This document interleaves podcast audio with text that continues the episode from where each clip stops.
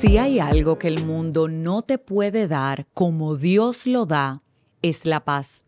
Si hay algo que de manera consciente o inconsciente todos los seres humanos estamos buscando, es paz. Si hay algo que a este mundo de manera desesperada le hace falta, no es solamente nuestro Dios, porque obviamente que Él es lo más importante, es la paz que solamente Dios puede dar.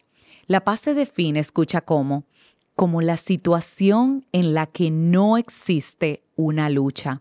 Es la relación de armonía en la que no existe ni conflictos ni enfrentamientos.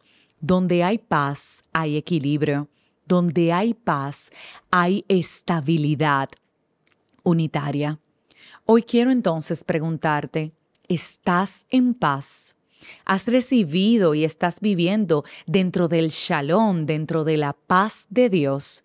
Es tu vida, como dice la definición, una que tiene equilibrio y estabilidad unitaria. Vives en una relación de armonía con Dios, contigo y con los demás tu situación actual, especialmente mental. ¿Estás en una lucha o no estás en una lucha interna y externa? Contigo, con Dios y con los demás? ¿Estás en conflicto y enfrentamiento? Si la respuesta es sí, si hay algo en ti que todavía no se siente tranquilo, sin esa serenidad que solo Dios te da, Hoy quiero compartir varios versículos bíblicos que le pido a Dios que edifiquen tu corazón, que le pido a Dios que le den la paz que te hace falta, que le pido a Dios que a partir de hoy sea un antes y un después en tu vivir, en tu existencia, en tu ser. El primero es Juan 16, 33 y dice, yo les he dicho estas cosas para que en mí hallen paz.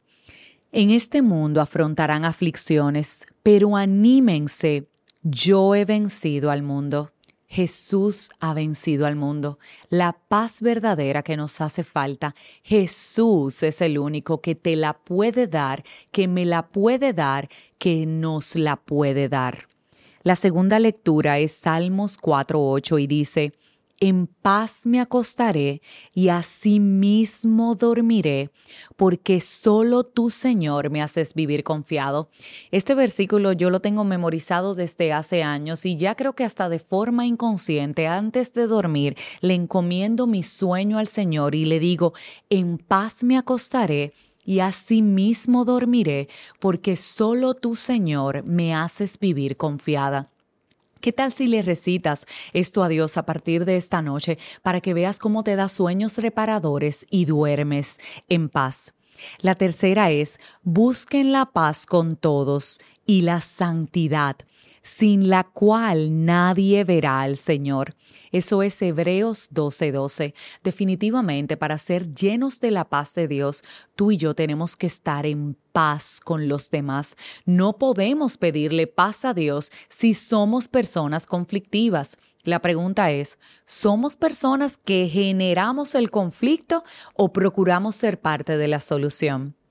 La siguiente lectura es Romanos 8:6 y dice, la mentalidad pecaminosa es muerte, mientras que la mentalidad que proviene del Espíritu es vida y paz. El Espíritu Santo de Dios que mora en ti y en mí tiene la capacidad obviamente de guiarnos. Por tanto, a partir de hoy, dile Señor, tu Espíritu Santo que mora en mí, que sea la guianza que yo necesito para poder caminar en la paz que no tengo, pero que solo tú me puedes dar. Y por último, Filipenses 4:9. Pongan en práctica lo que de mí han aprendido, recibido y oído, y lo que han visto en mí y el Dios de paz estará en ustedes y el Dios de paz estará en ustedes.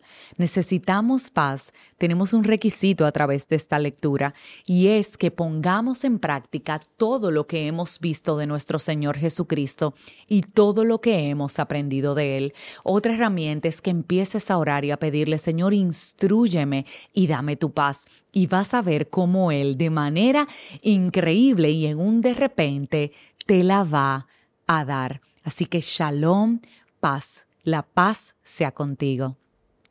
Si este episodio bendijo tu vida, pues como de costumbre te invito a que le des me gusta, que lo compartas, a que se lo envíes a alguien que lo necesita, que le des a la campanita para que recibas al próximo, pero que sobre todo hoy sea el día que la paz de Dios esté sobre ti.